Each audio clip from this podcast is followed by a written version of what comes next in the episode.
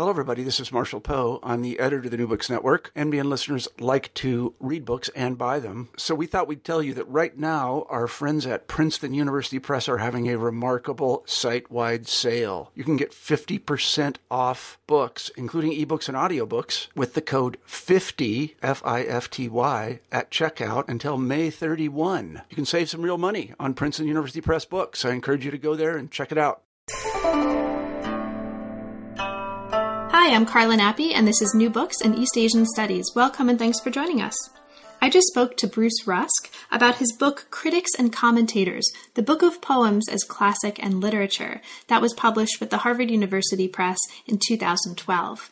Now, Bruce is not just an extraordinarily elegant writer and translator of Chinese text and Chinese poetry, he's also a really wonderful reader and a reader who brings a number of types of objects and texts and inscriptions and uh, ways of thinking about what constitutes a historical document to his work in the history of Chinese literature and Chinese thought. He also happens to be really, really cute, and I can say that because I'm married to him. We had a chance to talk about his book at home with the aid of our cat, who you may or may not hear in the course of the interview, but who was present um, for the entire conversation and seemed totally fascinated. At least that's what it seemed like to me, in my humble opinion, um, but by what we were talking about. The book itself looks at the interactions between this central text in the history of Chinese classical literature, the Shijing, the Book of Poems, the Book of Songs, the Book of Poetry. It's known by all of those um, translations and more and the practice of what Bruce calls secular poetry, both writing and reading about and uh, writing about, reading about, and composing poems um, as a form of literature. So the book is about many things. It's about the history of this particular text, the book of poems, and the way it has been interpreted, used, in some cases, the way elements of it have been forged.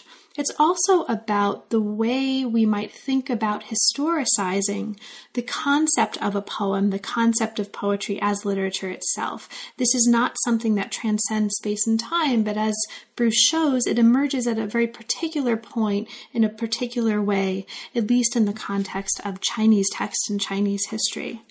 It's also, on some level, a book about comparison and juxtaposition, not just in Bruce's approach to the text, but also in the ways that scholars, writers, artists, producers of documents on materials ranging from um, sort of written matter on paper to stone and metal, how they have also used comparison and juxtaposition as a way to understand their own products and that of their interlocutors in relation to a larger context and a larger genealogy and a wider genealogy of written material on many different kinds of objects over time.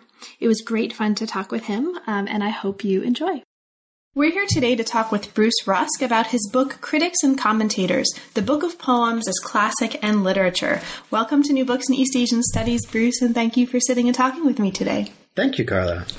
So, could you start us off by saying a little bit about your background? What brought you to the field of Chinese studies in the first place?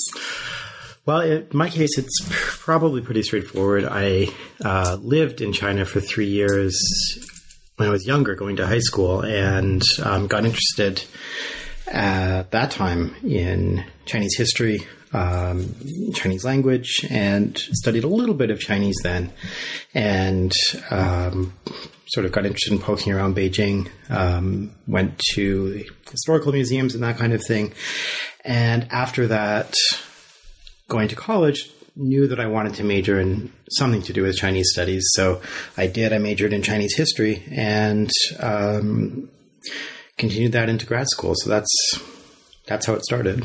Great. Now, the book that we're talking about today is a study of poems and poetry in Chinese history that looks at the ways that the book of poems and poetry, so Shi with a capital S and shi with a lowercase s, were, as you put it, always related and never identical. It takes a new approach to the study of the book of poems by approaching it from the perspective of its interaction with what you call secular literature, and we'll talk a little bit about that notion uh, a little bit later on. How did you come to this topic in particular? I came into it kind of in a very backwards way and um, not in a way that I would ever recommend to anyone else because um, it's not the way certainly you should go about, I think, writing a first book. But it grew out of a project, uh, my dissertation, which was about forgeries of classical texts in the 16th century. And one chapter of the dissertation morphed into the basis for a chapter of the book, but um, really it um, was a side effect of an internal problem in Chinese studies, which is going back, finding precedents for things, and uh, finding that the phenomenon I was looking at in the Ming Dynasty in the 16th century actually had built up over time and had precedents um, going back to uh, very early Chinese history. And so this is kind of uh, tracing of that process of um, the interaction between what I call, as you said, secular poems and the Book of Poems, this collection of 300, 311 um, ancient poems that were compiled very early on and that became kind of a uh, revered classic uh, throughout most of Chinese history.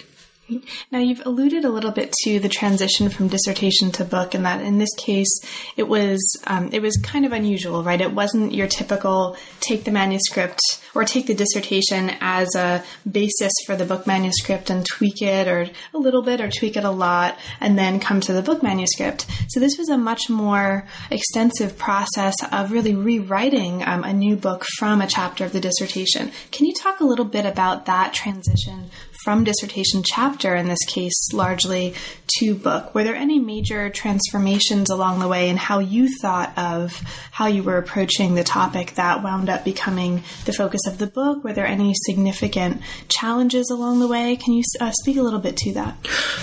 Sure. Well, one one issue that I kind of touched on in the in the dissertation, but hadn't really done that much with was this issue of the relationship between um, the study of literary criticism, the criticism of relatively recent poems, and um, the study of the Book of Poems. And in the course of transitioning to that larger topic, I had to do a lot of kind of catching up in terms of not just you know dealing with that field, but also dealing with that whole history, which is which is really quite understudied. It's sort of a strange, um, to me, a kind of surprising uh, fact that although there's a lot of study, certainly of Chinese poetry, and a lot of study of the uh, all the so-called Confucian classics, including the Book of Poems, there's relatively little study that actually looks closely at the role of the Confucian classics in other domains. Um, we'll say in every textbook will tell you that these books were central and, and that it was essential for everyone to understand them um, to be an educated person in most of Chinese history.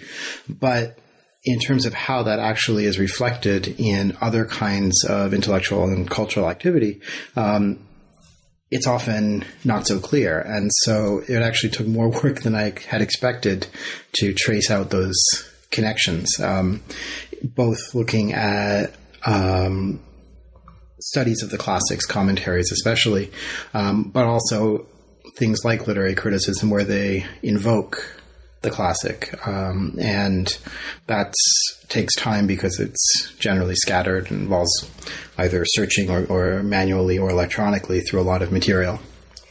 And speaking of a lot of material, also the time frame of the book uh, is it, it, seems like that was another kind of at least from a reader's perspective who saw both incarnations, a really remarkable change. The the time frame of the book itself here is really remarkably extensive. It's 25 centuries.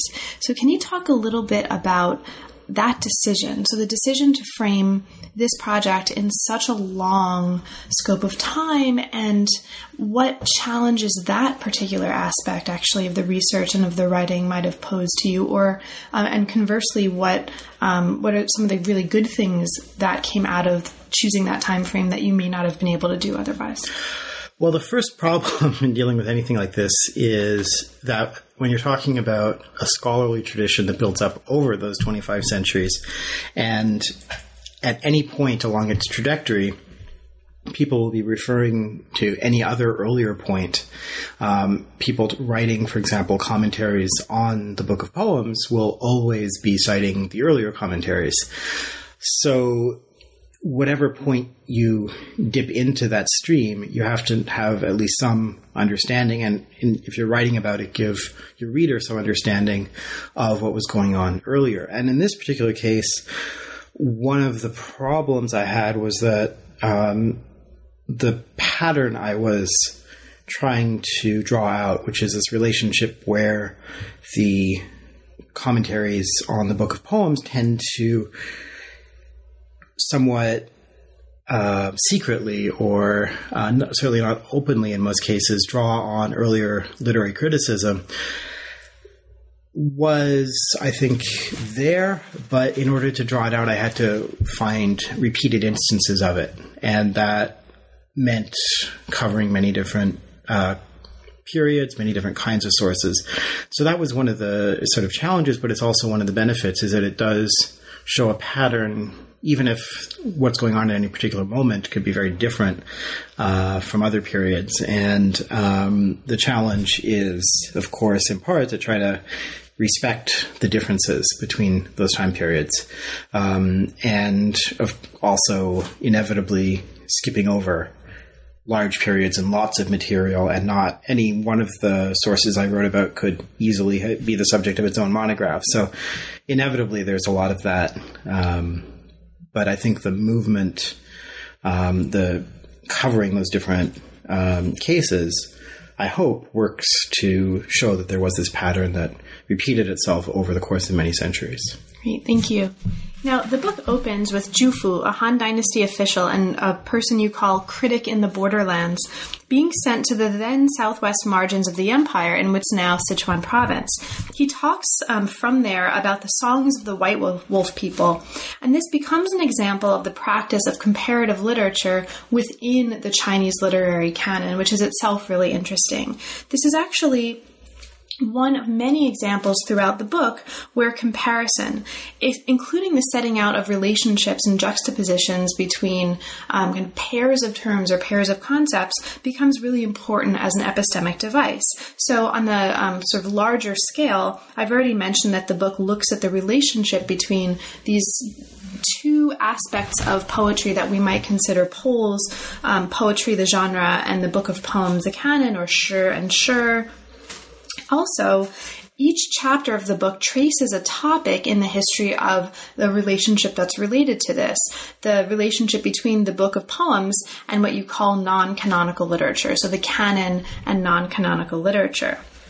Now, this brings us to a topic that I kind of alluded to a little bit earlier, and that's the idea of secular literature. You call non-canonical texts in this book not, uh, you know, you call non-canonical texts secular, and just have decided to use that terminology. Can you talk a little bit about that choice? What is, um, because that's an unusual choice, right? What does calling non-canonical literature secular give you? Well, it does a couple of things.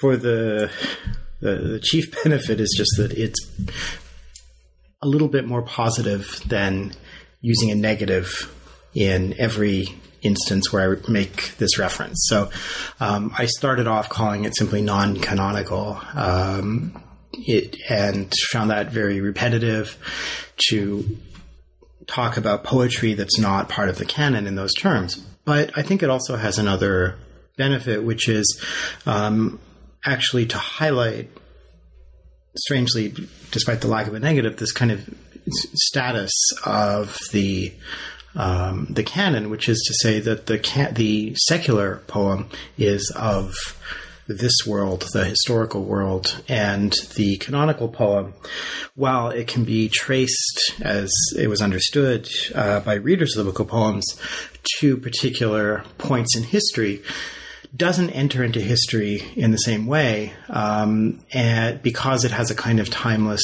status as a, a revered canon.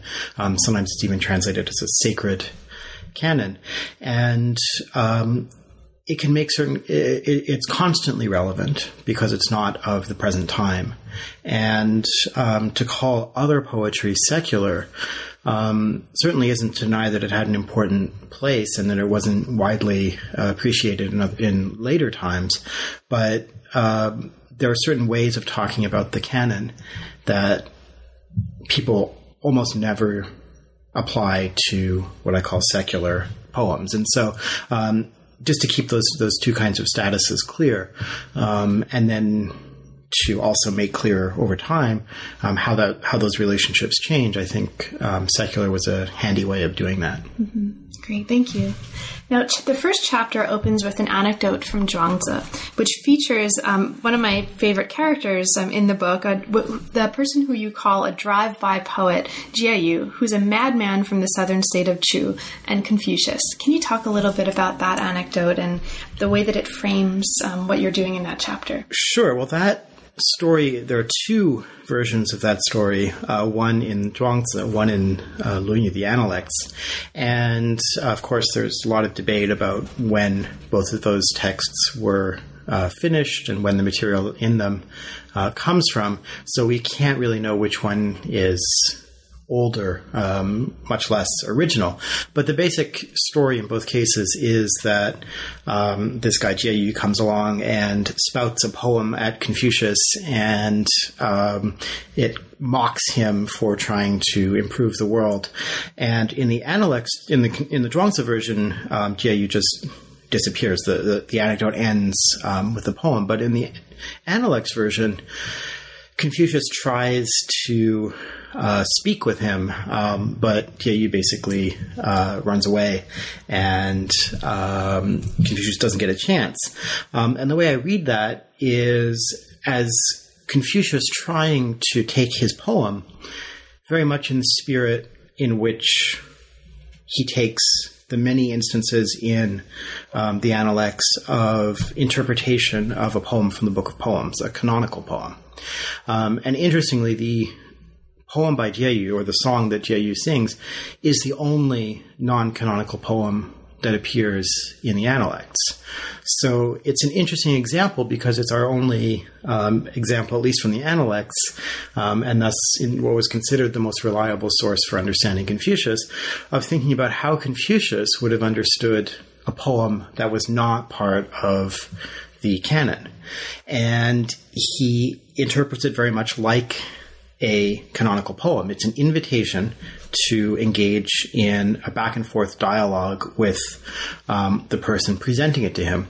Now, in the other cases in the book of in, in the Analects, where one of these poems is um, brought up, usually by a disciple, um, the process of interpretation is a way of revealing something about the person's own understanding of uh, either a particular philosophical point or the world or morals.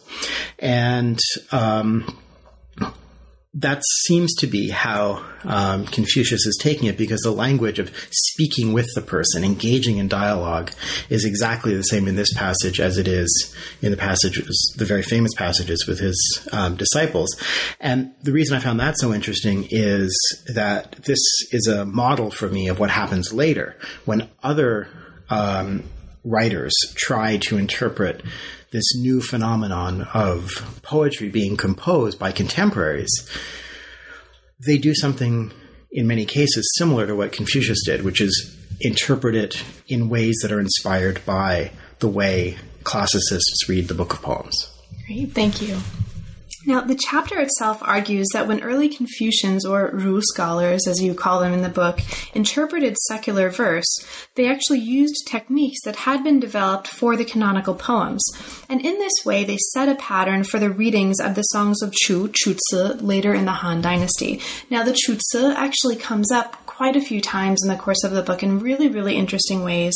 So I want to ask you to talk a little bit about that um, collection why is that so important to this story and, and why do we need to understand what's happening and in what way do we need to understand what's happening with the Chu Ci in order to understand what you're um, what you're arguing in the book well Chu Ci is a very um, interesting collection um, that appeared late in the Warring States period. Um, at least some parts of it come from late in the Warring States period, and it, unlike the Book of Poems, um, the pieces in it are very much associated with uh, named authors, even if in many cases those attributions are now considered unreliable. Um, but it's the first extensive collection of poems um, from that at least survives from after the time of the Book of Poems, and it was uh, important. I mean, one of the ways it was important was simply that the style of it was the inspiration behind a lot of early Han poetry. Um, but people also valued it highly as a uh, literary work, also as in some cases they read it as a kind of historical source. Um, and in order to justify doing so, because this was a very unusual kind of text at this point in history, uh, people weren't widely in the habit of writing um, poems, and, and the genre in which they did, the fu, um, was um, very different from the canonical poems, and the Chu Ci is kind of a bridge between them. The terms in which they read Chu Ci were certainly drawn from commentarial traditions on the Book of Poems, but then they also get extended. So they have to be modified in order to read this later poetry and um, reinterpreted and used in new ways. And that process then, I think, changes the meaning of those terms and can be reapplied back to the Book of Poems. Great. Thank you. Now, you just alluded to the importance of the writing of poetry, and um, I just want to kind of signal for listeners that one of the things that happens in this chapter is that you're emphasizing not just the interpretation of poetry and the way that changes, but also the writing, the practice of writing poetry the writing of shi poetry patterned actually on the classic, on the book of poems, becomes part of elite practice in the second century C in the Common Era, and this um, this actually becomes an important part of the story. It's something that we might take for granted that the you know when we think about poetry now, and when listeners, especially perhaps listeners and readers who aren't yet familiar with the book, think about what's involved um, in the larger world of poems and poetry, the writing of poetry for us, I think I'll just speak as one reader, it's kind of a natural part of that. You just take for granted that when you're thinking about what it means to think about poetry you're taking for granted that people write it. But that's not the case um, at every point in this history that you're giving us. And the writing of poetry in this particular vein only emerges at this very particular point in time. So um, that seemed to me to be a really important part of how you're re envisioning and, and asking us to re envision this larger history. Now, from the fall of the Han in the 3rd century to the end of the Tang in the 10th century, as you show here in this first part of the book, writers actually drew parallels between individual books of poems and the Book of Poems, capital B, capital P, the Shijing, the, the canon. There were at least a couple of ways in which this happened, and you um, talk about these in this chapter. One way is on the basis of scale, assembling 300 or so poems, and another is on the basis of wording and title. So, can you talk a little bit about um, that phenomenon and then the importance of that to the argument here of this part of the book? Sure. Um, well, one of the things I, I, discovered along the way was that um, there were ways of, as you said, of, of making direct imitations of, of the poems um, or of likening a poem to the uh, canon, but there was also this practice of treating a collection of poems. Um, and this, of course, depends on having some idea of um, individual or, in some cases, collective authorship. Um, and um, the also the idea of a book as a kind of fixed entity um, with a closed number of poems in it, um, that by their form in either the scale or the the title um, is made into a, a, kind of equivalent of the canon. Um, and this collection, this this idea of having 300 poems, um, which was the magic number that's in um, the original book of poems, even if we actually have 311, um, that became a, a, practice certainly in the Tang, um, as far as we can tell.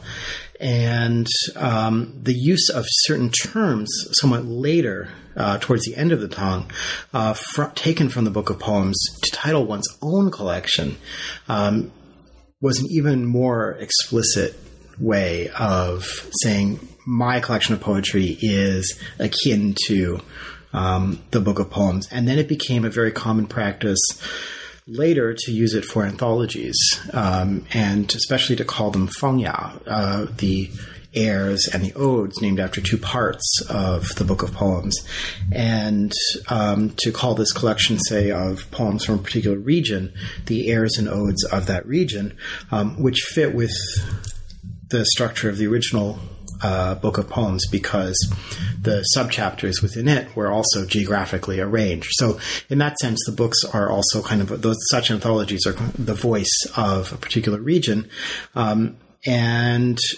I think that kind of titling suggests that people saw, um, at least in the potential uh, function of poetry, for uh, moral improvement and for reflecting um, the political and cultural spirit of a time and place, um, something like what they saw the Book of Poems doing in ancient times. Now, as we move into the next chapter, um, this chapter, the chapter two in particular, looks closely at two aspects of the treatment of secular poetry by anthologists and compilers. And you've just briefly mentioned anthologists, and they come up um, in this chapter in really, really interesting ways. So this, these two aspects of the treatment of these um, anthologists and compilers really allows you in this chapter to trace the history of collections as a way to trace the changes in the relationship between secular and canonical poems. So it, it on, on, the one hand, one of, the, one of these two aspects is that it traces how pre-Qin and early Han poetry was selected, defined, and collected, and how editors justified those choices. It also looks at how editors of poetry collections put the two layers of the meaning of the term shi, the canonical and the secular layer of the same term, to work in framing their collections. Now, one of the really, really fascinating things about this chapter, something that I've wanted to ask you about since the book came out and since I um, since I saw early stages of the book, and that's your use of diagrams and maps of data and of relationships between books and between the parts of books in this chapter. Now there's a bunch of maps and diagrams of literary data in here. It's and it's very striking as a tool for a humanist to include this way of not just processing research and thinking about these texts, but also visualizing um, visualizing this history in this mappable form. So, could you talk a little bit um, for us about um, any aspect of these maps and diagrams that you feel is most important, the process of creating them, what kind of work this does for you, and perhaps um, also in broader terms, can you place your decision to include this in a book about the history of poetry more broadly? And you know, do you think that we're going to be seeing more of this in the field, or um, so any aspect of that stuff, mapping and diagram literary data? Sure. Well, when I was doing this, I, I wasn't thinking of myself as engaging in the digital humanities, but since I've since then, I've sort of moved a little bit or thought about moving in that direction and realized that yes, it was actually in some ways reflective of that um, approach, um, although in pretty straightforward ways overall. Um, what those maps, those, those diagrams um, mostly show is a kind of cross tabulation of the contents of these different anthologies um, in a way that would be difficult to do in words um, because it would simply be a list of numbers and then a summary interpretation. Um, and it was just much easier to present it as um, as charts um, and to allow the reader to pick out the particular details that were of most interest to them. Um, in the case of the composition of the different anthologies, the problem was that we take for granted that we know what a poem is. Uh, but in fact, that's not the case. Um, the way to uh, identify a poem changed over time. And different anthologists looking at the early literary record, um, in some cases they had access to somewhat different sources, but in many cases they were looking at the same sources but picked out different bits of them to say this is a poem based on different principles. And I certainly, you know, needed to describe to some extent what they were doing, but I think it illustrates much better the outcome of that process to show numerically how much variation there was in the view you get of early poetry as a result of each of these different principles of selection. Um, so, for example, some um, of these editors um, basically picked anything that they, they thought rhymed as a poem. Um, others were um, more selective and looked, for example, at the way things were introduced. Um, it had to be quoted as a poem, saying a poem says. Um, and there were also very ambiguous cases, for example, inscriptions on objects that were in rhyme um, they would disagree. And I can describe that, but I think it's uh, more striking for, um, and, and in some ways more useful for the reader to see a chart of that and to show the different. Um, the different makeup of each anthology as a result of that. Um, and it was also a, you know behind that is a, quite a bit of data. I had to compile a list of um, what was in each of these anthologies and um, have uh, run a comparison of them. Um, but there's no way to present all that data directly. It would be useless to pre- to try to uh, you know do a table with all that underlying data. So um, it just made sense to summarize it in um, charts and then give a few examples in the text. And one of the things that you're alluding to is that the process of research for the book actually involved you not just using a lot of databases, but also creating databases for yourself that that never showed up ultimately in the book. Right, the the material um, traces in terms of these, or in the form of these diagrams and maps, um, are, are things that the reader actually has access to. But there was a whole lot of work that went into this where you actually were creating your own databases to understand these trends and to map these trends, right? Yeah, I had to basically just. Um compile, make a database that included um, an entry for every occurrence of every poem from the pre-Qin period in um, any of these anthologies. And um, fortunately, there were electronic editions of many of these books to start from, which makes it much easier. And in fact, probably uh, much of the work for the book couldn't have been done without access to um, electronic editions of larger collections of poetry because the um, things I was looking for are often pretty scattered. Um, but yes, then I compiled that into a database and just did ran crosstabs comparing the different collections. And this is actually this gets me to one of the things about the book that I find most um, most inspiring and most impressive about what you're bringing to this um, this research and telling the story, and that is the really vast range of kinds of materials that you're bringing to uh, to this research and to telling this story about the relationship between canonical and secular poems. Because in addition to these databases, in addition to electronic resources, in addition to a really sensitive reading of um, portions of text from the very smallest to the very you know anthologies and collections you also incorporated a really fascinating discussion in at least a couple of these chapters of the way that anthologists and compilers or authors and readers thought about inscriptions on material objects, stone, metal, other kinds of objects, as uh, or in relation to the idea of poetry. So one of the really fascinating things about this chapter in particular is a discussion of inscriptions on material objects. And stone monuments and inscriptions and bronze vessels are the two most important here. The issue that comes up in this chapter is um, whether or not these inscriptions counted as poems or as poetry. And one of the most interesting examples for me in this chapter is the example of the 10 stone drum. So, can you talk a little bit about that example for listeners? Sure. Um, so, that's probably one of the most famous cases of a kind of early archaeological discovery in China that was also a literary discovery. It was a set of sort of large barrel shaped uh, rocks or, or carved uh, rocks that um, had writing on them. They were discovered in the Tang Dynasty, um, the seventh century. They were discovered, but um, people initially don't seem to have known how to read them. But they all agreed that they were very early texts, and it was clear even uh, probably early on that just from their structure, the way they were laid out, that they were probably um, poetry. But they were very unusual kinds of objects, and they're still extant. You can see them in Beijing, but very worn down. Um, so actually, they're less readable than they used to be. Um, but um, the problem is do we call them poems? Um, the fact that they, uh, once they were deciphered, turned out to have rhyme in them um, doesn't automatically mean that people are going to consider them poems because many early inscriptions have rhyme, but weren't necessarily counted in poems, don't show up in anthologies of poetry.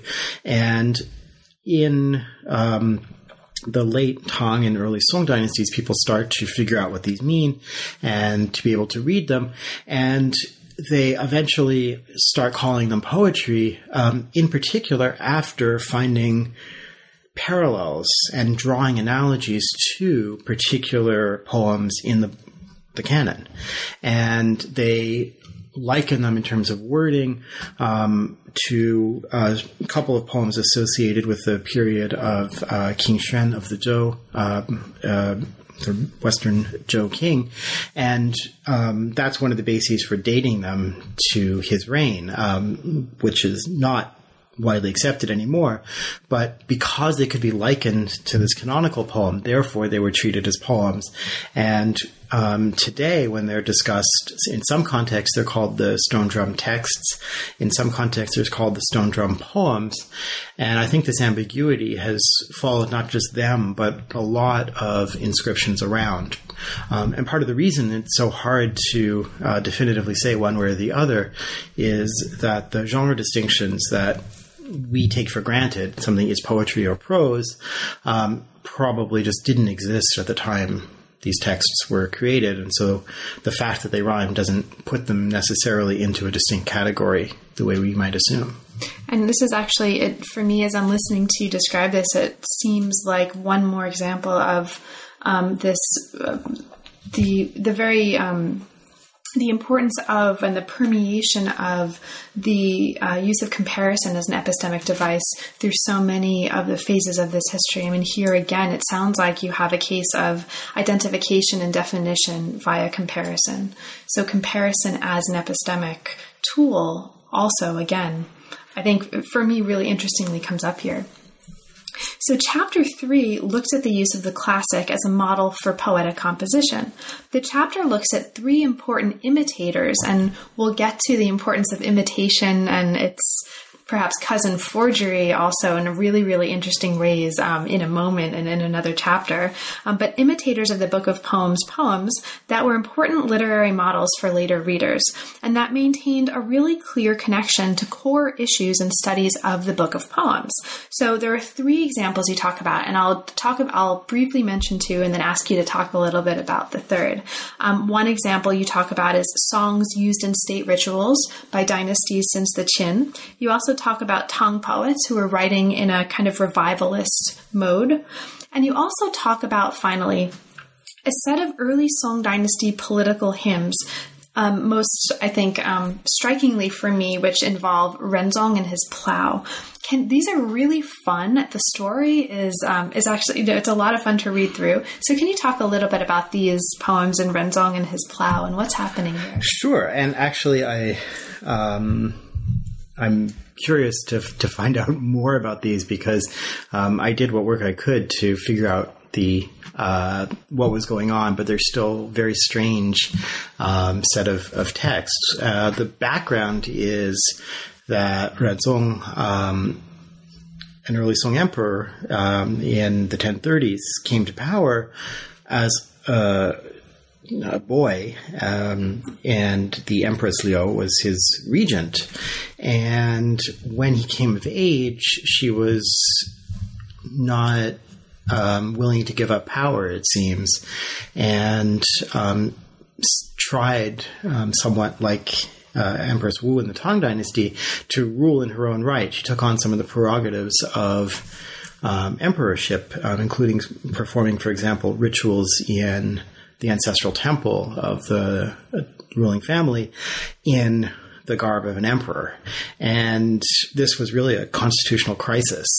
And one of the ways of um, dealing with it, of trying to solve the problem, but also of taking sides for officials at court, was to write poetry that directly or indirectly addressed these issues. And for whatever reason, at, in this particular juncture, a lot of the um, poetry that was submitted to court took the form of um, kind of mock um, canonical poems.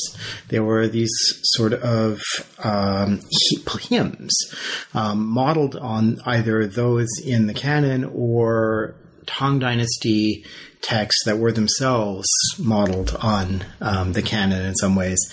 And they tried, the, these officials tried to uh, stake out positions um, to encourage the emperor, for example. It seems to um, assert his authority more um, through these sets of poems. For example, one of the simple devices they used was to set up um, a series of what are called shi, uh, sets of 10 uh, poems in the original um, hymns in the Book of Poems, but to only write um, an incomplete set um, and to leave to future history the writing of the last few, which would seem to suggest that here, Emperor, it's your prerogative to to have to write this um, epic about you, and um, that's a very unusual phenomenon. It doesn't seem to have occurred at any other uh, points that I've seen, and yet there are at least about a half a dozen of these um, that survive. There are other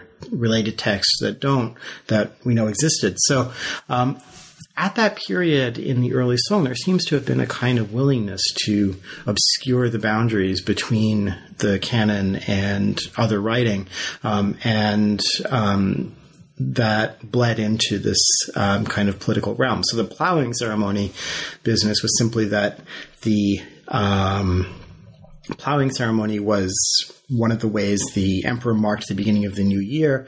Um, he plowed a symbolic first furrow um, to start the um, agricultural year for the entire nation.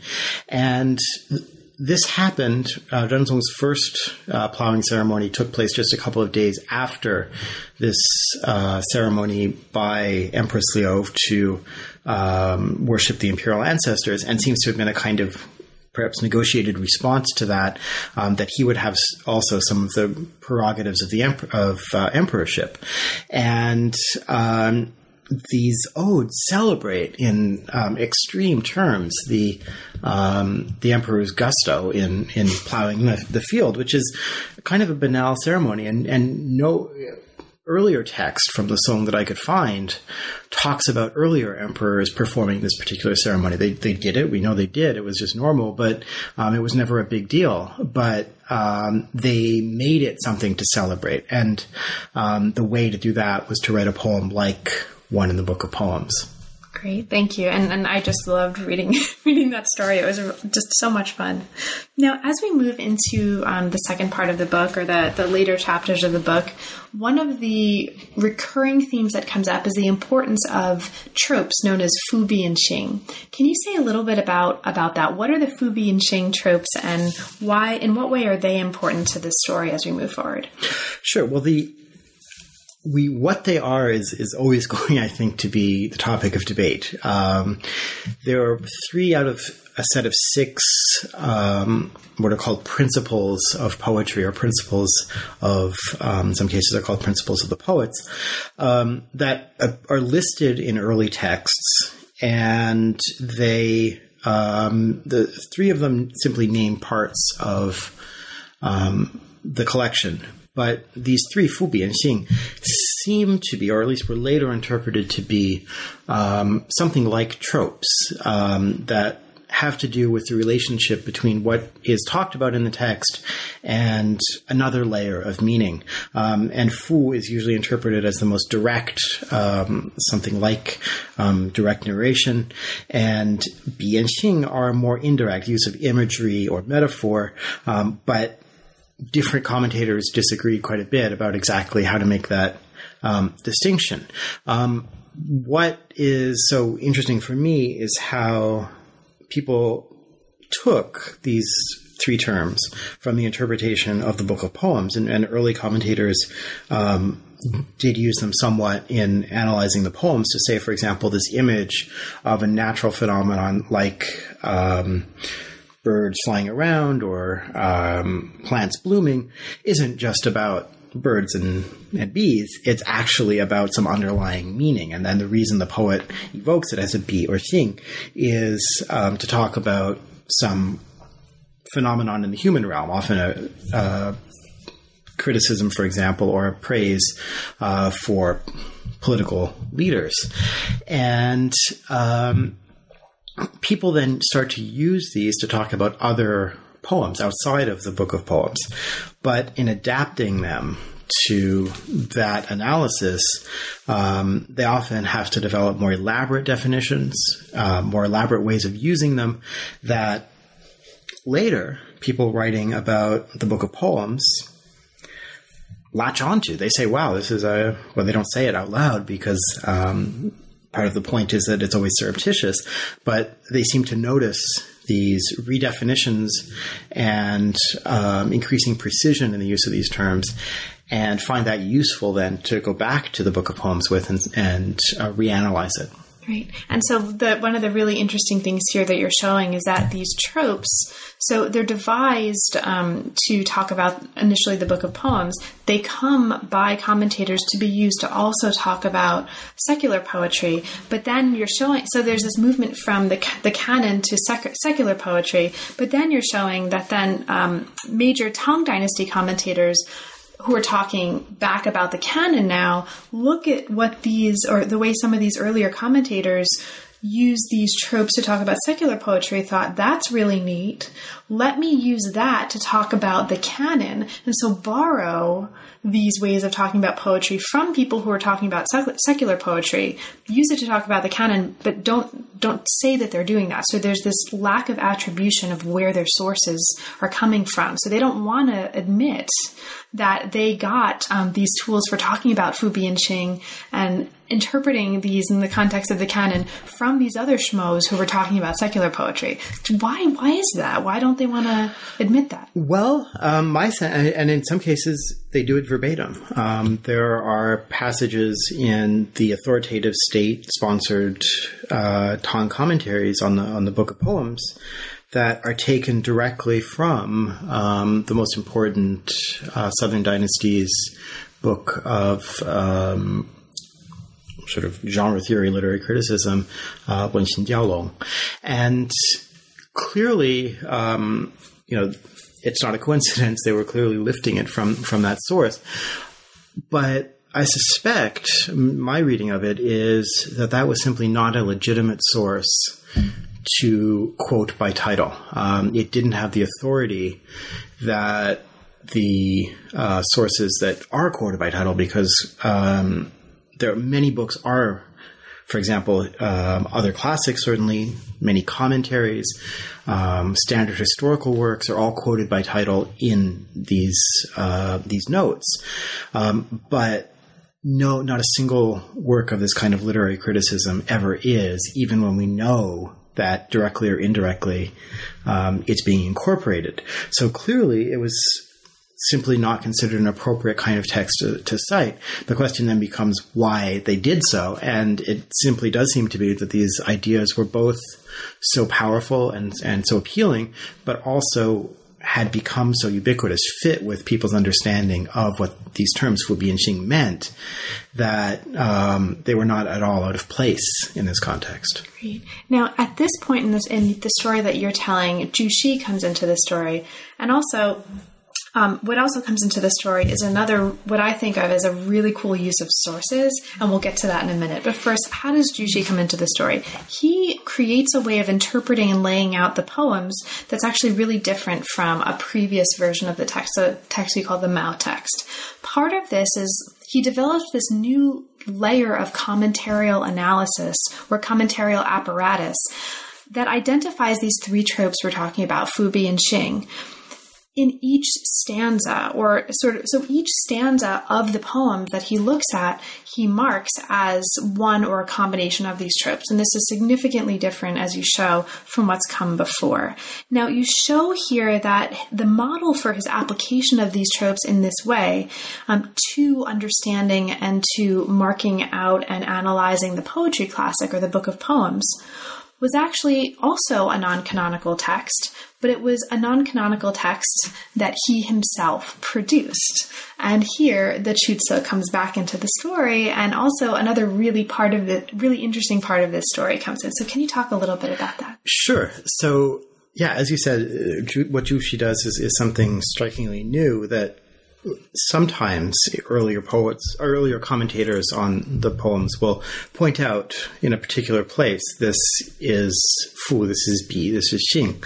Um, and in the course of the song, um, especially scholars in the Dao Learning School, of which Zhu Xi is kind of the, often seen as kind of the culmination, um, talked about how these could combine, um, how a particular poem could contain elements of both. But nobody had ever tried to analyze every last bit of every last poem as consisting of one or the other or some mixture. So that is um, that's strikingly new, and um, it also um, turns out to not even have been um, Xi's understanding of it early on. Um, it's not until the final version of his commentary that we actually see this system um, come out in, in, its full form. Um, and the way I uh, retrace what happened was that he actually did, as you suggested, first not for the Book of Poems, but actually for his commentary on Chu Ci. Um, the collection of early uh, poems from the state of Chu from after the you know several couple of centuries after the uh, book of poems was finished, and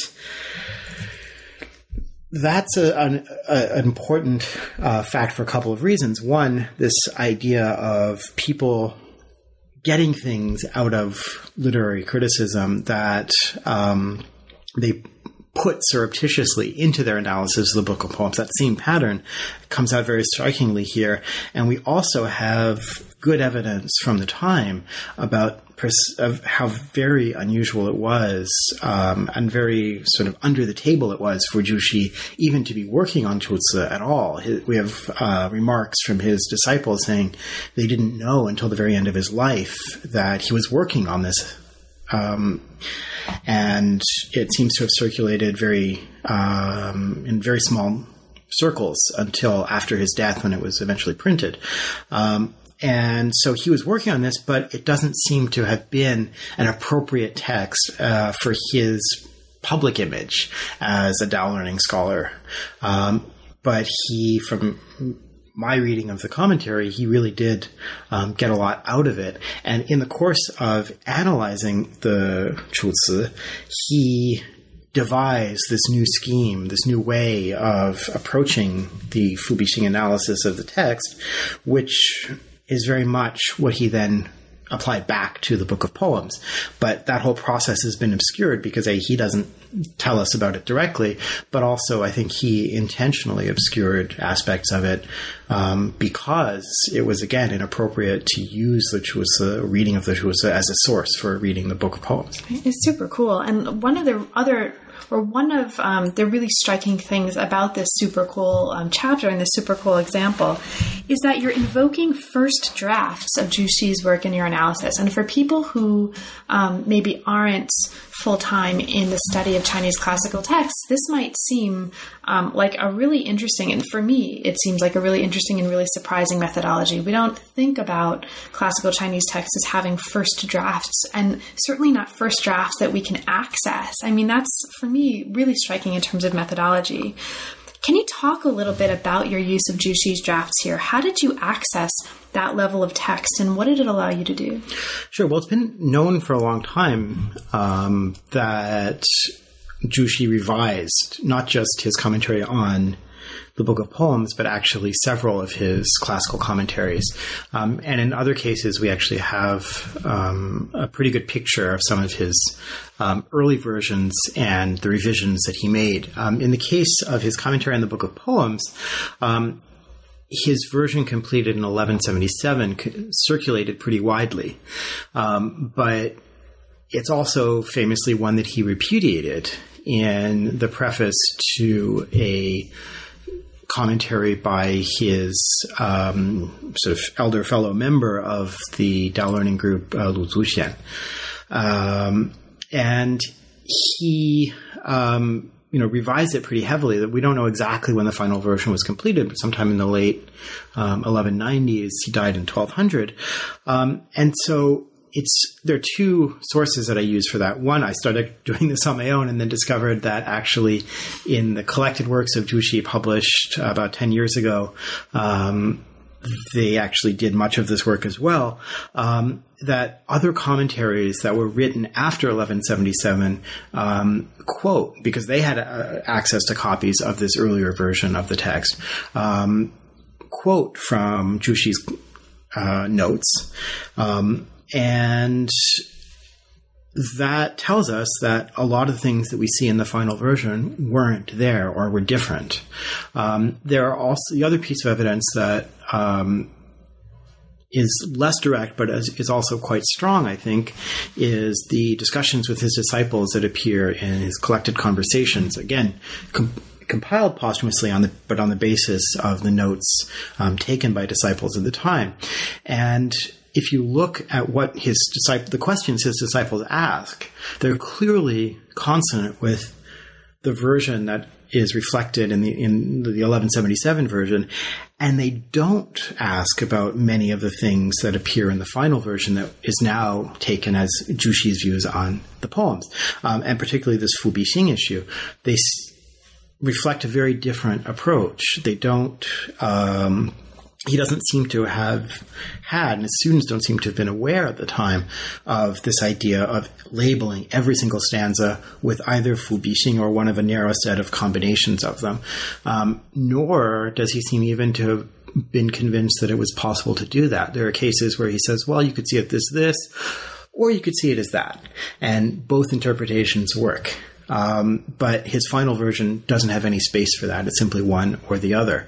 Um, so it was very interesting to see the process at work and to see what kind of changes were going on. And that also then allows me to make the claim that what happened in between 1177 and 1200, one of the things that we know happened was his work on the Chu Ci. And so it, that um, chronology is at least plausible that it was the work on the Chu Ci that um, led to these changes in his reading of the Book of Poems. Great, thank you. Now, here um, in this chapter, and, as we move to the last part of the book, we have, again, even though we haven't talked about this before, but this is true in the earlier parts of the book, we have the element of time becoming really central to what's happening in the chapter, especially here in the way that Zhu Xi is dealing with Qu Yuan, the, the author of the Chu Ci, or the author of um, one author involved in this text, um, his suicide. So time travel and issues of engagement with time and how to understand it and how to understand how to position yourself um, and the, the written record in terms of time is actually really central to what you're looking at here. So, can you say a little bit about that? Sure. That was one of the really fascinating things that kept coming up, um, especially in the simplest form. Um, when people are talking, um, in the Song around Xi's time about the relationship between uh, Chu Ci and uh, the Book of Poems. One of the tropes is to say the only reason these poems are, are really great, they really have the same kind of moral message as the Book of Poems. The only reason that they're not in the Book of Poems is that they were written after Confucius's time. Um, it's simply kind of an accident of history that Confucius was born too early to see them. Um, but had he been born later, um, this is based on the idea um, that started in the Han Dynasty that Confucius had compiled the Book of Poems. But um, so that implies this kind of um, contingency to history um, that um, also then implies that we as readers can kind of manipulate history, put ourselves in Confucius's position, and make the kind of judgment he did uh, about early texts to include them or not in the book of poems. And so that's one way of kind of bridging um, history. But um, there's another level to it, I think, in um, in the way Zhu Xi approaches, it talks about the uh, about Chu Ci, and particularly about Qu Yuan's, what he sees as Qu Yuan's work, which is that he sees the the very nature of um, interpretation and writing things that one knows will be in, read and interpreted in the future as a way of kind of collapsing history. And um, it becomes a way of, first of all, um, justifying, accepting um, the idea that Qu Yuan committed suicide um, as a result of um, his um, unbearable political situation where his uh, ruler would not uh, employ him properly, but by leaving this textual legacy um, that will, in a sense, cause him to live again when he's read and when he's read by a reader who gets him, like Zhu thinks he does, um, then there's this kind of um, co- again collapsing of of history. What's so striking then is that's not just sort of a fact about a general uh, phenomenon about um, reading and interpretation, but it gets very much into the nitty gritty of these particular texts because they are very much about um, the way that um, thinking properly about how history is ordered is um, the key to proper interpretation. And that goes back actually to Confucius's conversations with his disciples about the book of poems. That the particular poems of these two famous um, interactions with the disciples Zixia and Zigong, um, both in their way have to do with proper ordering, uh, what comes before and what comes after. Um, Confucius praised, I think it was Zixia, for um, having interpreted a poem in, in, a proper way. He says, um, you know, having um, shown you what comes before, you can show me what comes after.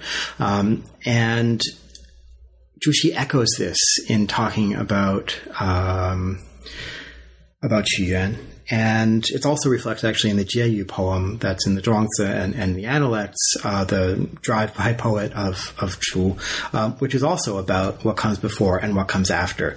And um, I think this way that poems open up their own interpretation and um, bring about this kind of simultaneity of sorts, but it's one that's always cognizant of um, the historical gulf that uh, that underlies it um, is a recurring pattern in the way people read and also um, find depth in um, their interaction with the, with the canon. Great. Now, as we move into um, the, the very last part of the book, we come to chapter five. I cannot let you go without asking you about chapter five because I love chapter five. Chapter five is great. It looks at the way that mid 16th century classicists applied new techniques to the reading of the book of poems, focusing on one particular case. Now, the case was ostensibly Ancient, a lost commentary on the poems by the Lu school, which is one of three that had flourished in the Han. Now, the interesting thing here is that this Lu version of the poems and the associated commentary were forgeries. And this is um, this is the chapter that actually came from um, your previous work here. Like it's this this is the germ of the entire book in a way. A central figure in this tale of forgery was this really nifty guy, Feng Fang. Can you introduce him and talk a little bit about this case and, and the centrality of this case for, for your analysis? Sure. So Feng Fang was a 16th century um, scholar official, although um, his official career was cut short by uh, a court scandal that his father was involved in, and he was left to um, write. And what he ended up writing a lot of, uh, most of his output was um, consisted of uh, forgeries um, that were like this Lu poems, um, claimed to have been found in his family book collection, which was uh, actually one of the best um, known book collections in China at the time, and supposedly went back to the Song Dynasty. And in fact, as far as we can tell, he completely made up himself. And for all his forgeries, he claimed to have found better versions of the uh, of the classics, often written in ancient looking script, and um, that solved a number of long standing textual problems, um, as well as uh, disproving some of his contemporaries' theories. And so that's what a lot of the uh, this version of the Lu poems does. Is on the one hand, it uh, claims to be ancient and um, more reliable than any of the ex- other extant versions of the text. So it, it, differs quite a bit in the structure and the order, um, and uh, down to the level of, of wording um, of the poems themselves, as well as having um, additional commentary uh, in many, many layers, um, most of which he attributed to his own ancestors. But um, the other thing it does is actually give justification to some contemporary theories and um, attempt to disprove other theories about how to read the poems. Um, so the idea that from Zhu Xi that every poem had to be part uh, had to be mapped as Fu Bi or a combination, for example, um, is reflected in these po- in, in these commentaries which also do that, although they change uh, Xi's interpretations and come up with new combinations. And the, some of these are actually new combinations that had been derived in the interim um, between Xi's time and Feng Fang's time in the 15th in the 16th century. Um, but now he gives them this pedigree as very ancient and therefore more reliable than Xi's interpretations. And doesn't he talk smack about Xi? Oh, he's he makes he one of the many many people he attacks in these commentaries, although he puts these attacks into the mouths of other people, is Xi, and his claim is that Xi had simply secretly been copying from um, the awesome. earlier commentaries that that his ancestor had in his family library, and um, he was simply um, cribbing from that and uh, misinterpreting it. So, this idea that um, this is one this is one way of solving the problem of aren't you just doing what Xi did? No, Xi was just copying from uh, from this. Um, and Meanwhile, he's completely making this. Oh, it, it's all completely made up. Now, the the interesting thing is that this uh, set of commentaries, which itself actually gets kind of warped by one of his publishers who um, adapts it into a form that he thinks will be more saleable, um, becomes extremely popular in the late Ming and into the very early Qing. Um, even when people are somewhat dubious about its origins, they still find that it solves um, some deep textual problems. Um, and this um, is, is one of his. He wrote many of these forgeries, but the, this is one of his two most successful. And um, there are many, many different late Ming um, commentaries on the Book of Poems that, to a greater or lesser degree, actually incorporate the Lu poem, the so-called Lu poems views. Um, and um, I think it, what it did was give a kind of um, ancient pedigree to very uh, appealing ideas at the time. Um, one of the ways he reads the poems is as little. Um, kind of does a literary interpretation, reads them as little stories in a way that was quite popular at his time. And there's a, a wonderful book uh, by Liu Yuqing on, on Ming um, commentaries on interpretations of the Book of Poems, who shows how this trend uh, played out over the course of the last century or so of the Ming. Um, and the only real difference, in some ways, between um, the legitimate commentaries and the forgery is simply how much um, uh, the claim to where it came from. Um, but the techniques he's using are not um, that different from his contemporaries.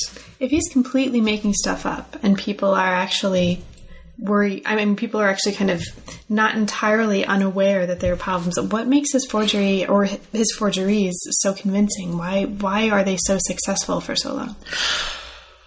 Well, um, I think that first of all, forgery let him do something which other people generally were much more reticent to do, which is actually to change the text. When the, when the text was hard to interpret, um, he could simply say, "Well, actually, that's because this."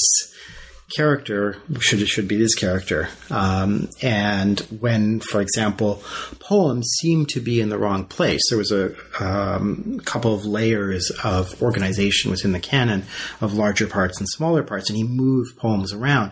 And commentators had often expressed uncertainty and, and concern that poems didn't seem to be in the right place, that they were supposed to be from this state, but they would make more sense coming from that state. He could simply move them. Mm-hmm. Um, and that then would give um, readers, if they believed the story about the origin, um, and given that he was actually a, a well known scholar and his family had supposedly um, owned this extensive book collection. It was not an entirely implausible claim.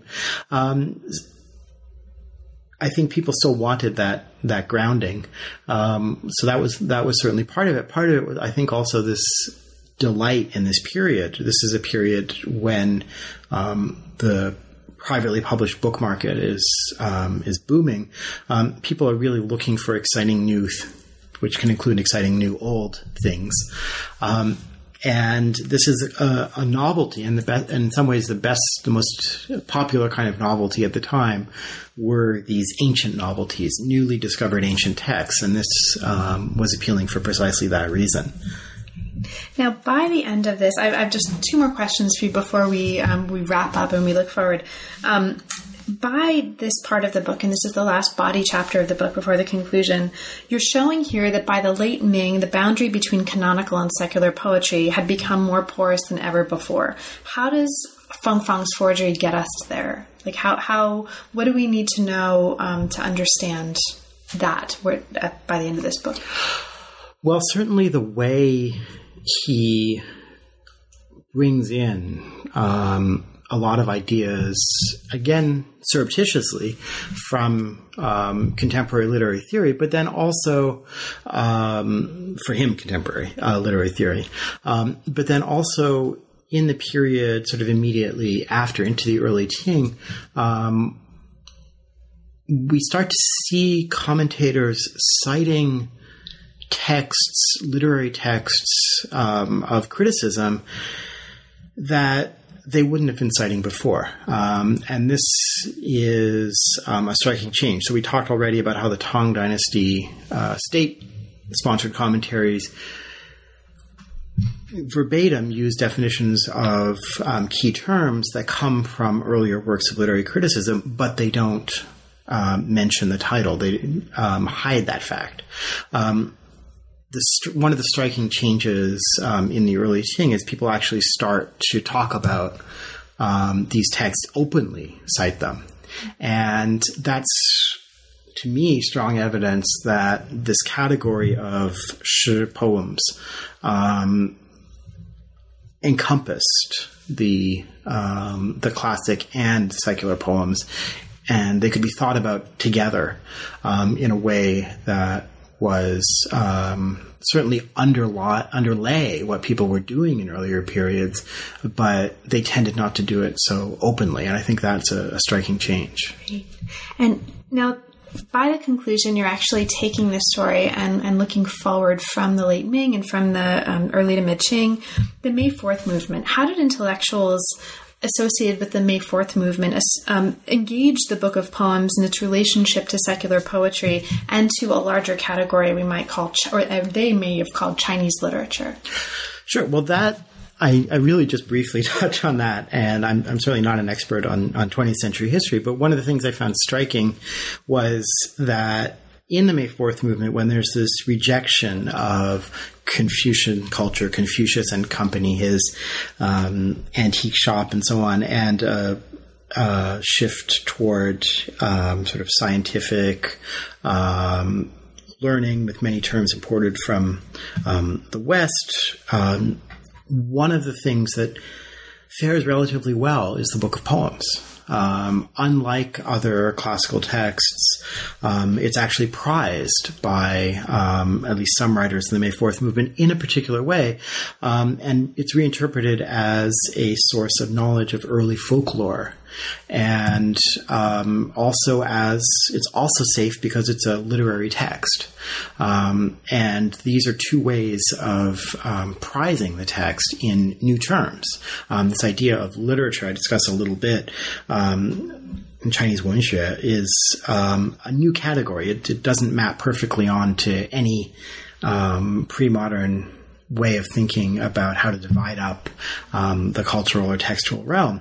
Uh, but unlike other Confucian classics, the Book of Poems fits this idea of literature and therefore can be sort of safely read as something to be appreciated as a kind of spirit of um, the early Chinese nation. And um, so it gets read in the terms um, like Fu Bian Xing um, that are used in its interpretation can sometimes be kind of salvaged as literary terms. Um, and in that respect, it um, is really this this ongoing process of transforming it as something to be read simply as a from something simply to be read as a canonical classical text into something um, that can be read like other poetry as uh, what we now call literature. Um, the May Fourth movement isn't entirely a break either, um, precisely because of what had been going on for many centuries before. Well, Bruce, thank you so much for making the time. Um, I've you. taken up a ton of your time, um, but I'm your wife, so I'm allowed to do that. so we've talked about a lot of aspects of the book, but of course, there's a ton of stuff in here that we didn't have a chance to talk about. Is there anything in particular that you want to mention, um, perhaps especially for listeners who may not yet have had a chance to read it? Um, hmm. What would I want? Um, one. Um,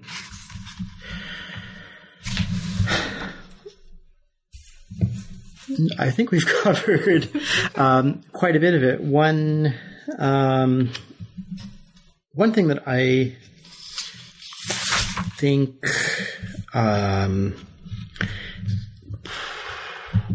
no, I, I, I, I, don't think there's anything else. I think we've covered it. Mm, no. I will say though that the cover is very beautiful, and I know that was um, you very carefully worked on that. And I will say for listeners, the cover is particularly beautiful, and I know you you worked hard to make it that way.